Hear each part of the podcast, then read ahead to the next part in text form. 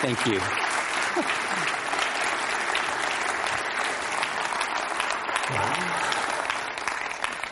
Good morning, Mr. and Mrs. Freeman, Mr. and Mrs. President Rich, faculty, students, and high school students at Central Christian. That's awesome that you're here. What a joy to be a part of this. You know, we live in a time where truth itself is under attack. You know, in the 1960s, there was an iconic cover of Time magazine. And the cover, maybe you've seen it in black with red letters, said, Is God dead? Coming out of the Holocaust, people thought, with all of this horror, how can there possibly be a good and loving God? Fast forward to last week in time. You know what the cover was? Same black background, red letters, but the title was, Is Truth Dead? Not only are people questioning God, people are now questioning the existence and the importance of truth. So since that's our topic for this morning, I figured we'd start with a verse that I know you know. John 14, 6, Jesus said, I am one of the ways, one of the truths, and one possible life. If you want to come to the mother or the father through me, that's cool. I'm not going to judge. Live however you want, and that's good with me. Jesus didn't say that, did he? You know there's at least a hundred verses in the New Testament alone in which it is claimed that Jesus is the only way to get to God. That's politically incorrect. But Jesus seemed to think that truth and what you believe about it matters. So you ever stopped, given that you're students, whether high school or college, have you ever stopped and thought, why do I care about truth? You ever really thought for a moment, why is truth actually that important? I was speaking not too long ago, and afterwards a student came up to me, he goes, Dr. McDowell, you were talking about truth the whole time. Why is truth important? Who cares? I said, well, do you want the true answer or the false answer?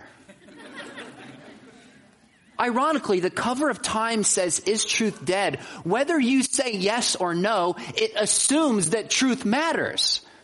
You can't escape it. We can hide from it. We can try to avoid it, but we cannot escape the importance of truth. In fact, the apostle Paul wrote, he said, with all the deception of wickedness, for those who perish because they did not receive the love of truth so as to be saved. Do you love truth?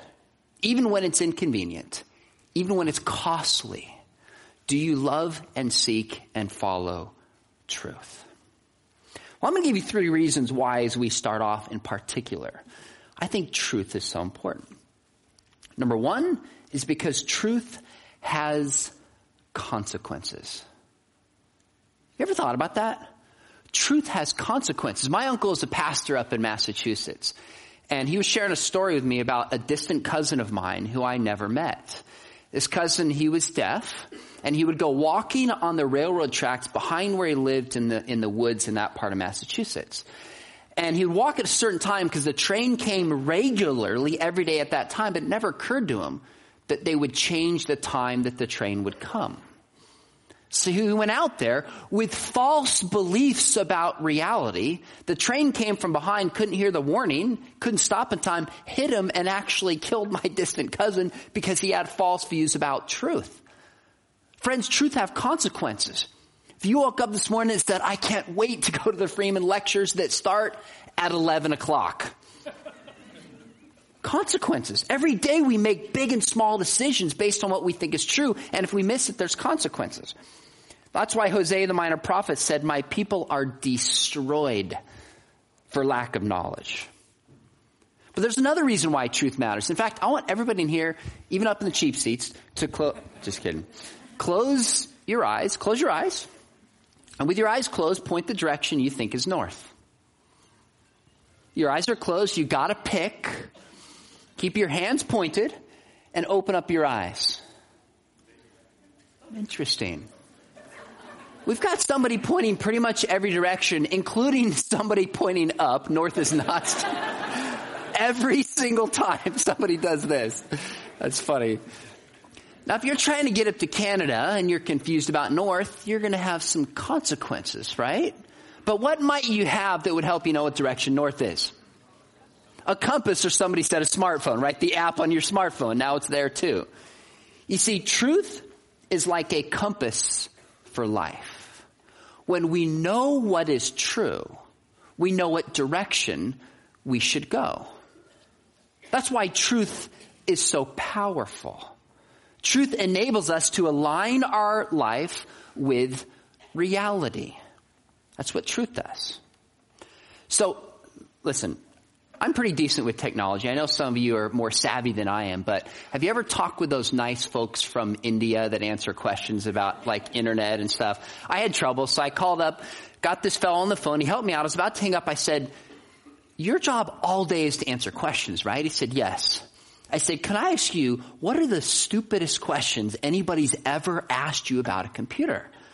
I'm sure you have some teachers, maybe so in high school, that tell you there's no such thing as a stupid question. That's a lie. he said, okay, I'll give you a few. He said, I had a lady call up. She was upset. She was confused. He's like, calm down, man. What's the matter? She said, well, my foot pedal doesn't work. Any guesses? Well, yeah, she thought like in a sewing machine you have a foot pedal. She thought the mouse went under. And she's like, how does this foot pedal work? And he said, I had a fellow call up, same thing. He goes, I'm frustrated. I need to exchange my computer. He goes, well, why would you want to do that? He goes, my cup holder's not big enough. CD-ROM or DVD-ROM drive he thought was like a cup holder. And then this last one actually happened to somebody I know that I love and care about. I can't tell you who it is because I would never want to embarrass the woman who birthed me. my mom gave me permission to share this. Well, my mom is the kind of person who like feared any technology. Now she follows me on Instagram and Twitter, like she's come a long ways. But she got a new computer and she was setting up her own email account. And one of the first instructions that came up on the screen said, close all the windows.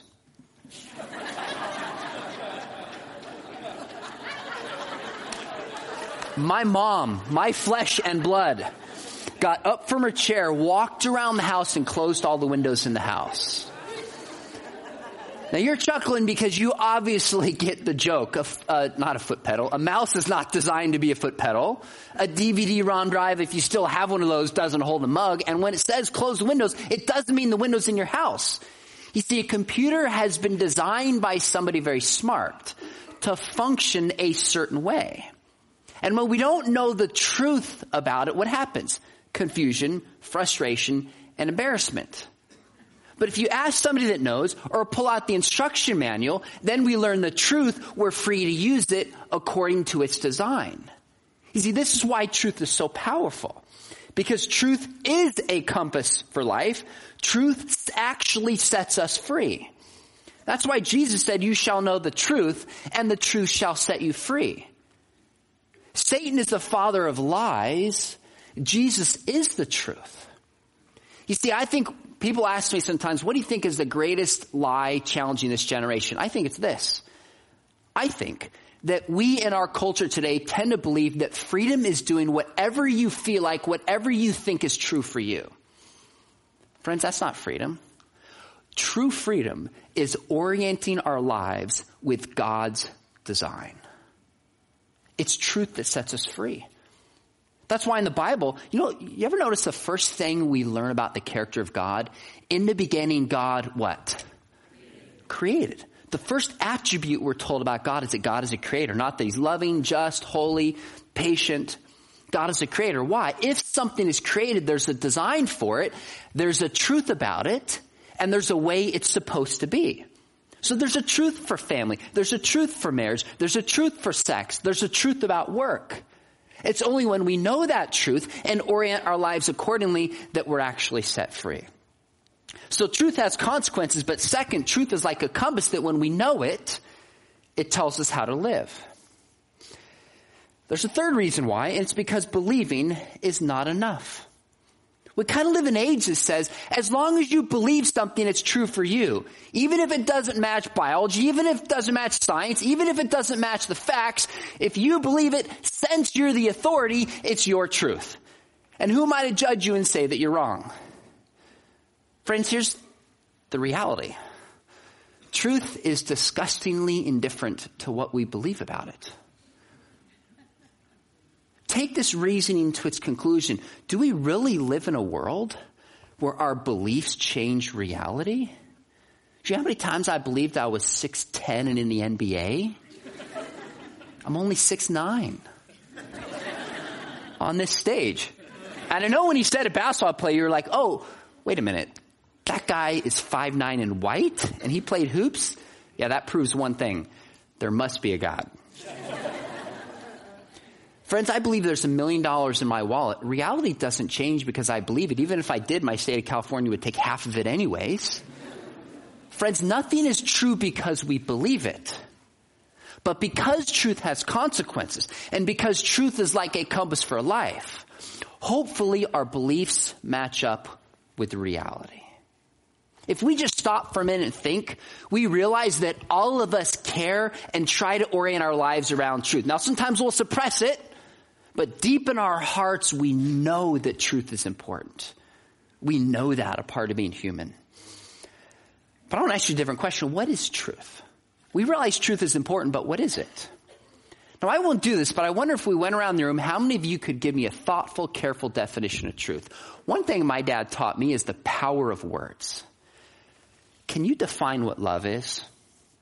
Guys and girls, but girls, if you can't define love, how do you really know if somebody is loving you or not?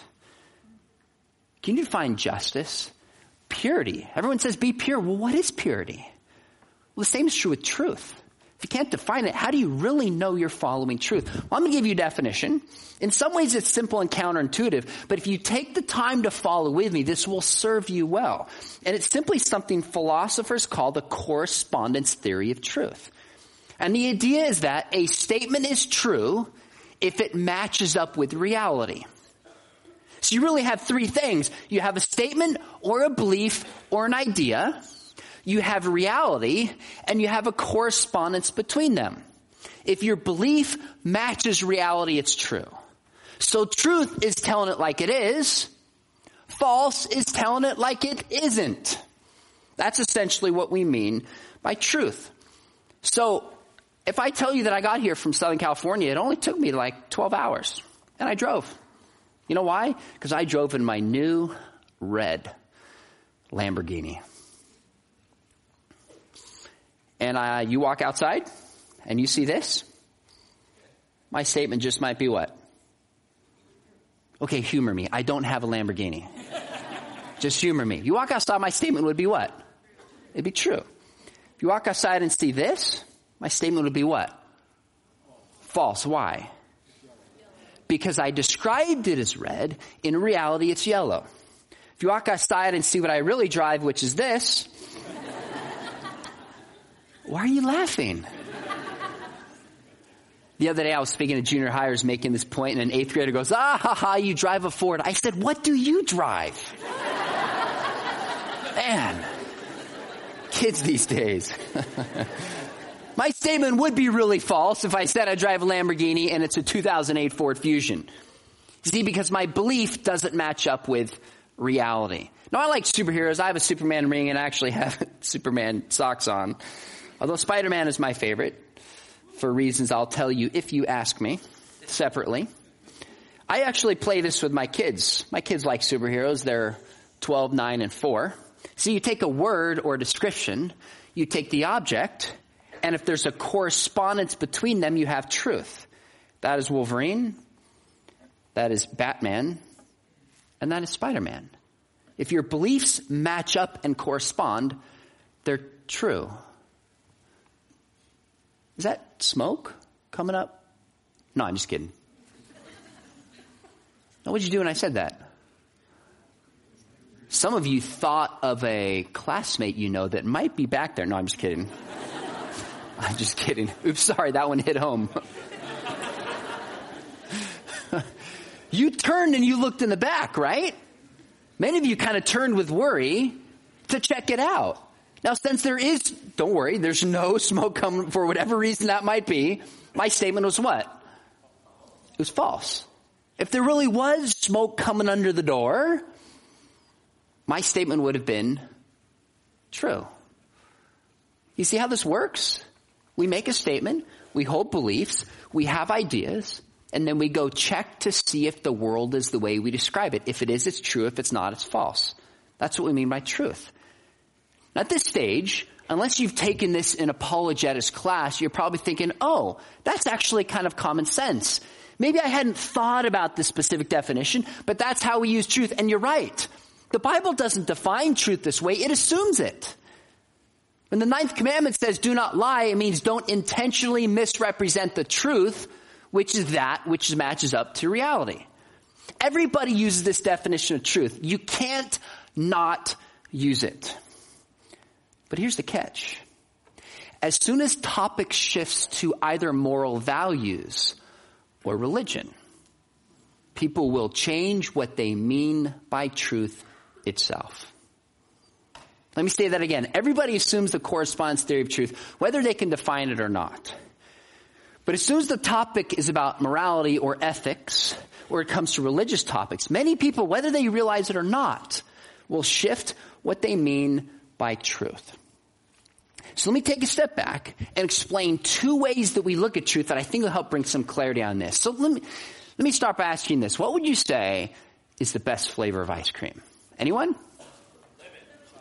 Lemon, ice cream? All right, I know this is Kansas, but you, you know, you got it. Cookie dough, chocolate, I heard. Cookies and cream. I haven't heard the right answer yet. Let me just save us some time. I'm going to tell you what the best flavor of ice cream is. The best flavor of ice cream. Oh, it got like quiet. Now they're really interested. They want to know. The best flavor of ice cream is chocolate peanut butter. There's a fan.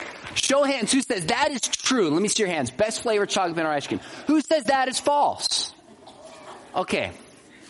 Do you realize the conundrum we find ourselves in? The statement chocolate peanut butter ice cream is best can be true for me and not true for some of you? How could a statement be both true and false at the same time, at the same time in the same place?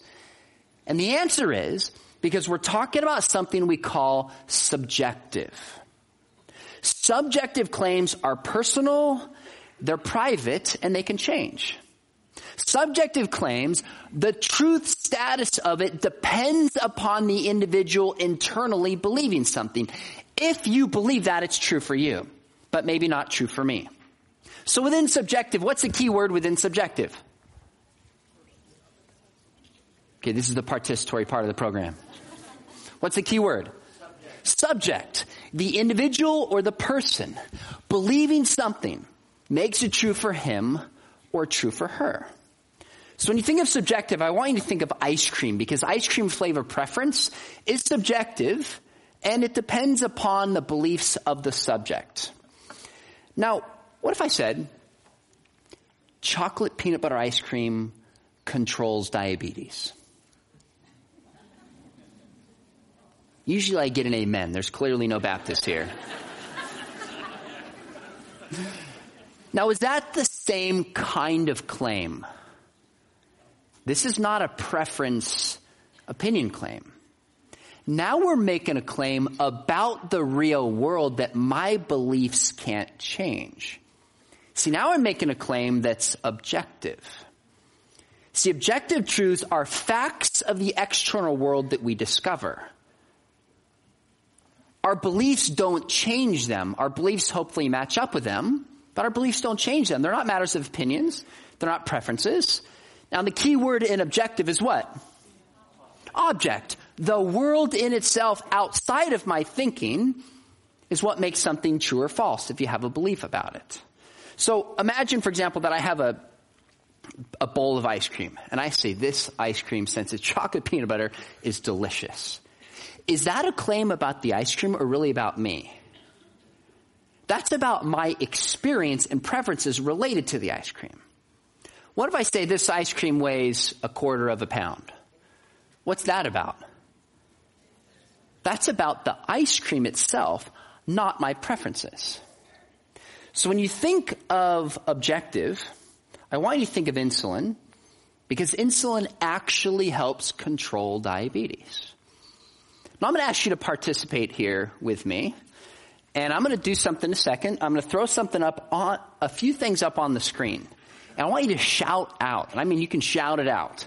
One of two things. If it's a subjective claim, I want you to shout out ice cream. If it's an objective claim, I'm going to ask you to shout out insulin. All right, so let me preface this. I'm not asking if these claims are true or false.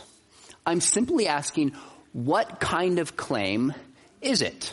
If it's an objective claim, insulin, subjective claim, ice cream. All right, here we go. Coke tastes better than Pepsi. Ice cream. Ice cream, good. That's a preference claim. Diet Coke has fewer calories than regular Coke. Okay, insulin. Now we're talking about the Coke itself and properties the object has, not my opinion of it. That's insulin. Good. George Washington was the first president of the United States. Insulin. Okay, now can we see this the way we could allegedly see smoke coming up from the back? No, this is not something you can see physically. In fact, in what class would you study this? History class. Yet we still know that there's a truth about this outside of our thinking that we discover. Our beliefs can't change that. So you told me that historical claims are like insulin. Okay? How about this one? Hawaii is the most beautiful vacation spot on earth. Ice cream. Ice cream. Okay, good. We all know it's Southern California. that is, and you can agree with that since you went to school there. All right action movies are more enjoyable than romances. Ice cream. Ice cream, okay, that's a preference. You might even say, you know what, I don't even like action or romance. I like sports movies, whatever. Preference claim. Good. How about this one? Sean McDowell can bench press 300 pounds. Well, I heard a mix on that one. Okay, how many of you said ice cream? Let me see your hands. How many said insulin? How many say, after this past election season, I will never vote again? Okay, all right. Now think about this for a second. Do you know the answer to that question? No, you don't. You might think you do, but you don't know the answer to that question. But here's the more important question. To answer whether that is ice cream or insulin, do you need to know the answer to the question or statement? No, you don't. Because this is still about the object, in this case it's me, and there's a truth or false reality of whether I can do it or not that your beliefs don't change. Now we could test this. I could take my jacket off, cut off my sleeves, throw some 45s and see if I can bench press it. Your beliefs won't change that. Either I can or I can't. So there can be objective claims for which we don't know the answer. For example, if I said there's 50 quadrillion, zillion, zillion, zillion atoms in the universe. Now that's an objective claim, isn't it? There is a specific number of atoms in the universe. We don't know what it is. We'll probably never know at this side of heaven, but there's a truth about that in the object name of the universe outside of our beliefs. So there can be objective claims for which we don't know the answer to it. So our lack of knowing doesn't make it shift from insulin to ice cream. All right, let's try another one. Earth is the center of the solar system. I heard a little mix on this one. Now, is this a historical claim? This is a historical claim? What kind of claim is this? Now, this is a scientific claim. What's the object? The object is the earth. Now, is this claim true or false?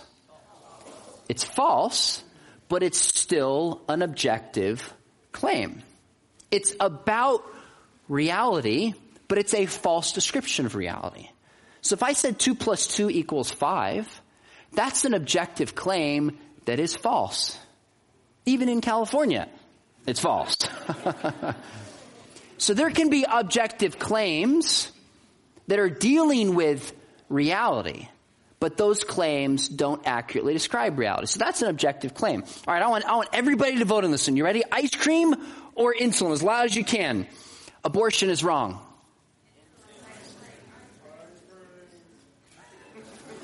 That guy sounded like he wanted some ice cream. please, ice cream. now that seemed kind of mixed. Who says ice cream? Let me see your hands. Throw it up. Who says ice cream? That's a claim. Who says insulin? All right, maybe 50-50. Now, is, this is not a scientific claim, although science may bear on it. This is not a historical claim, although the historical aspect is interesting related to it. This is a claim of moral values.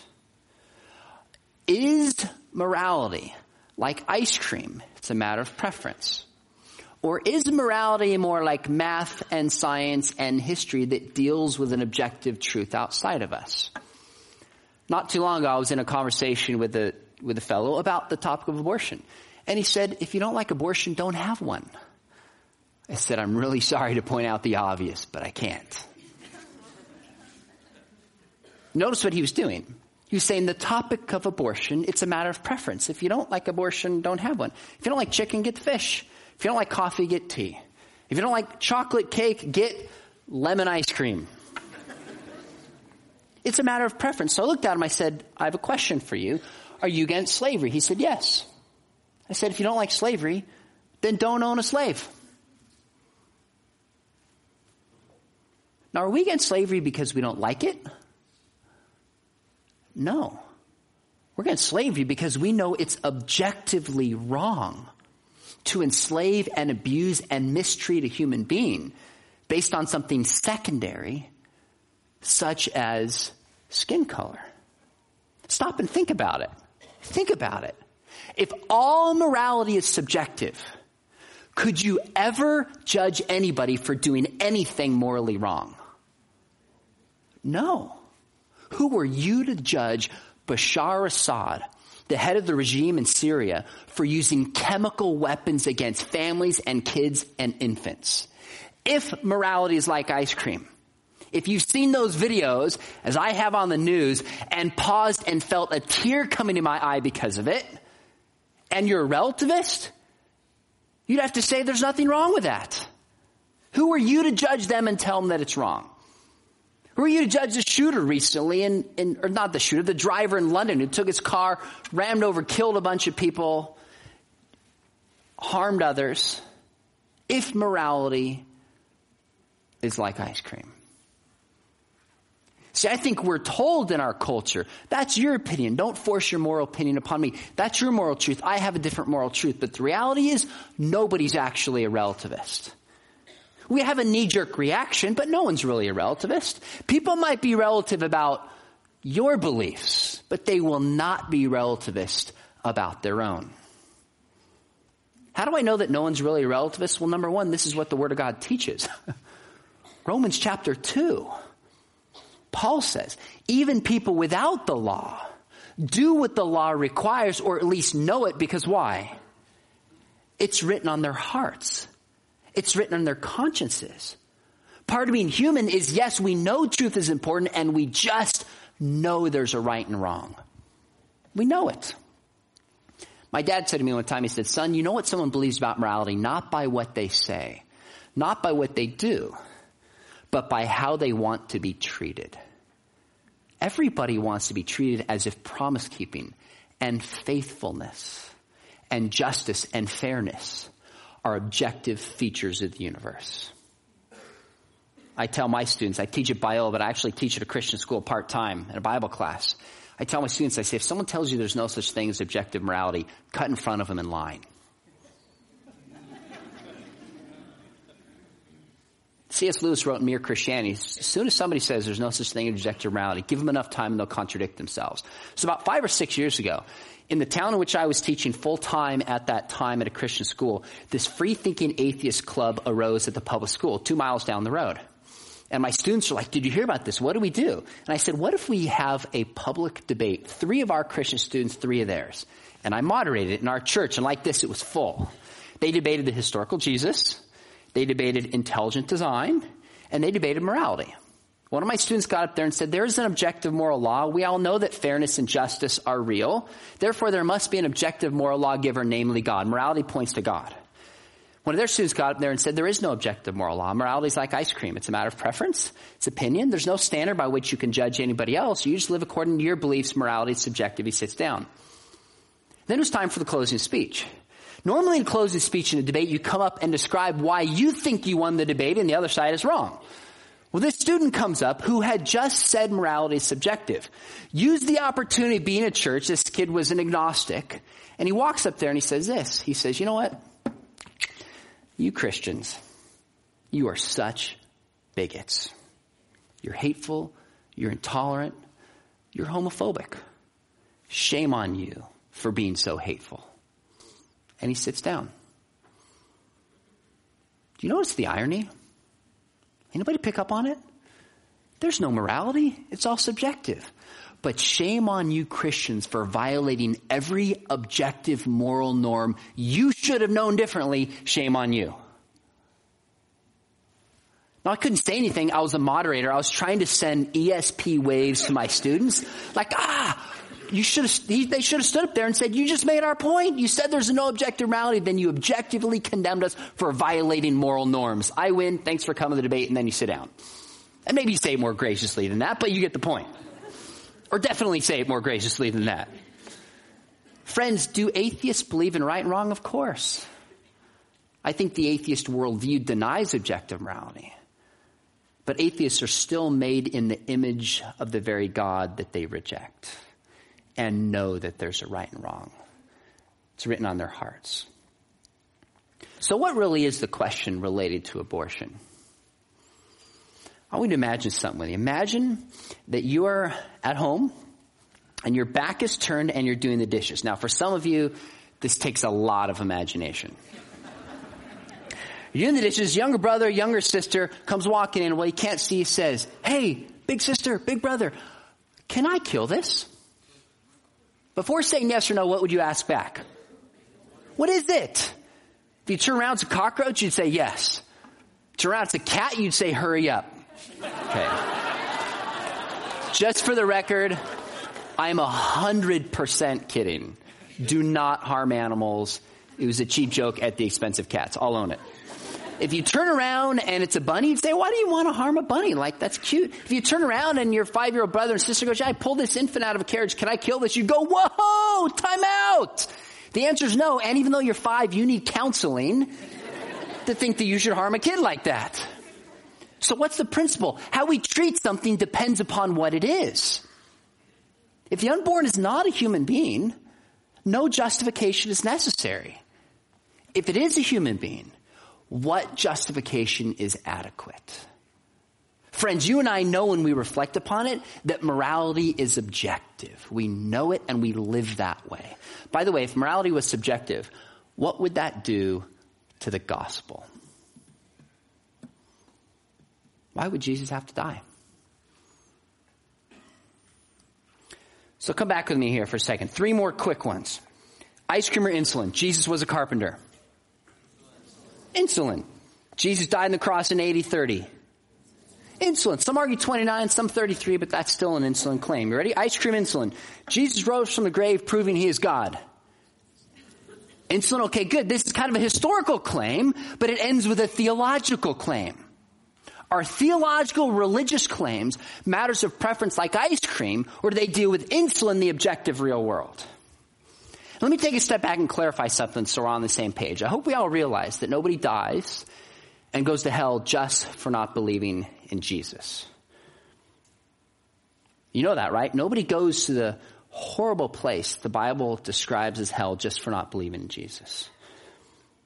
According to the scriptures, people go to hell because of a rebellion against their creator because of a moral virus we call sin.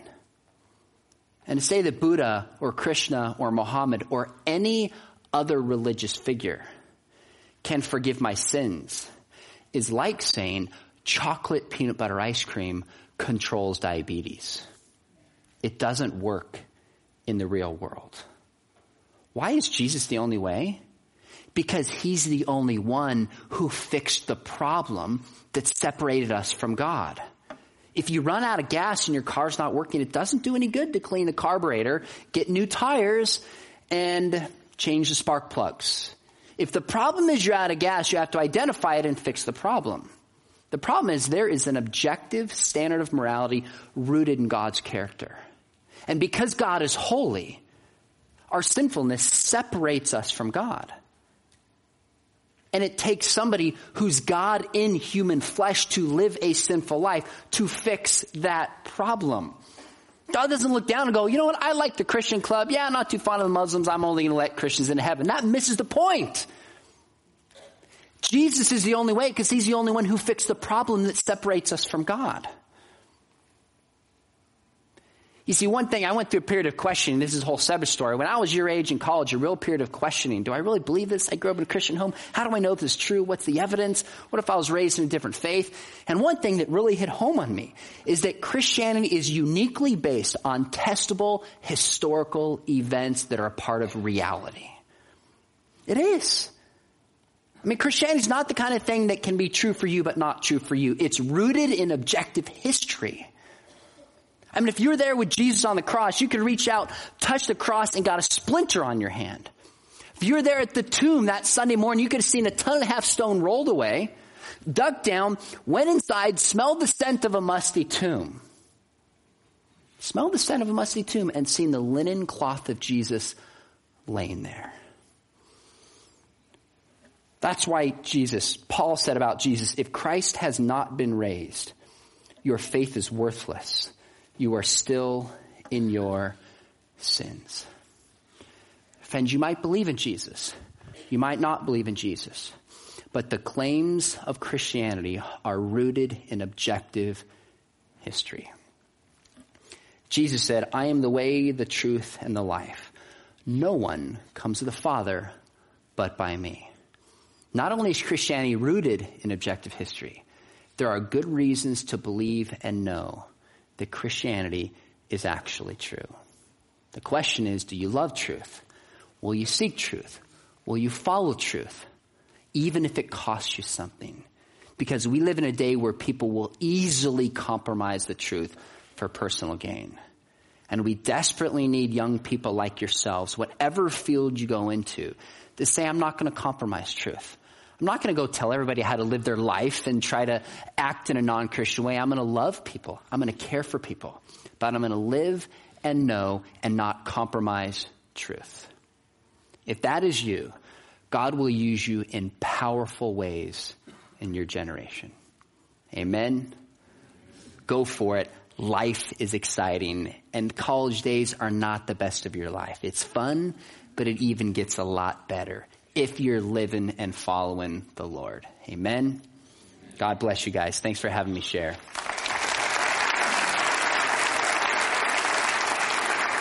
Oh.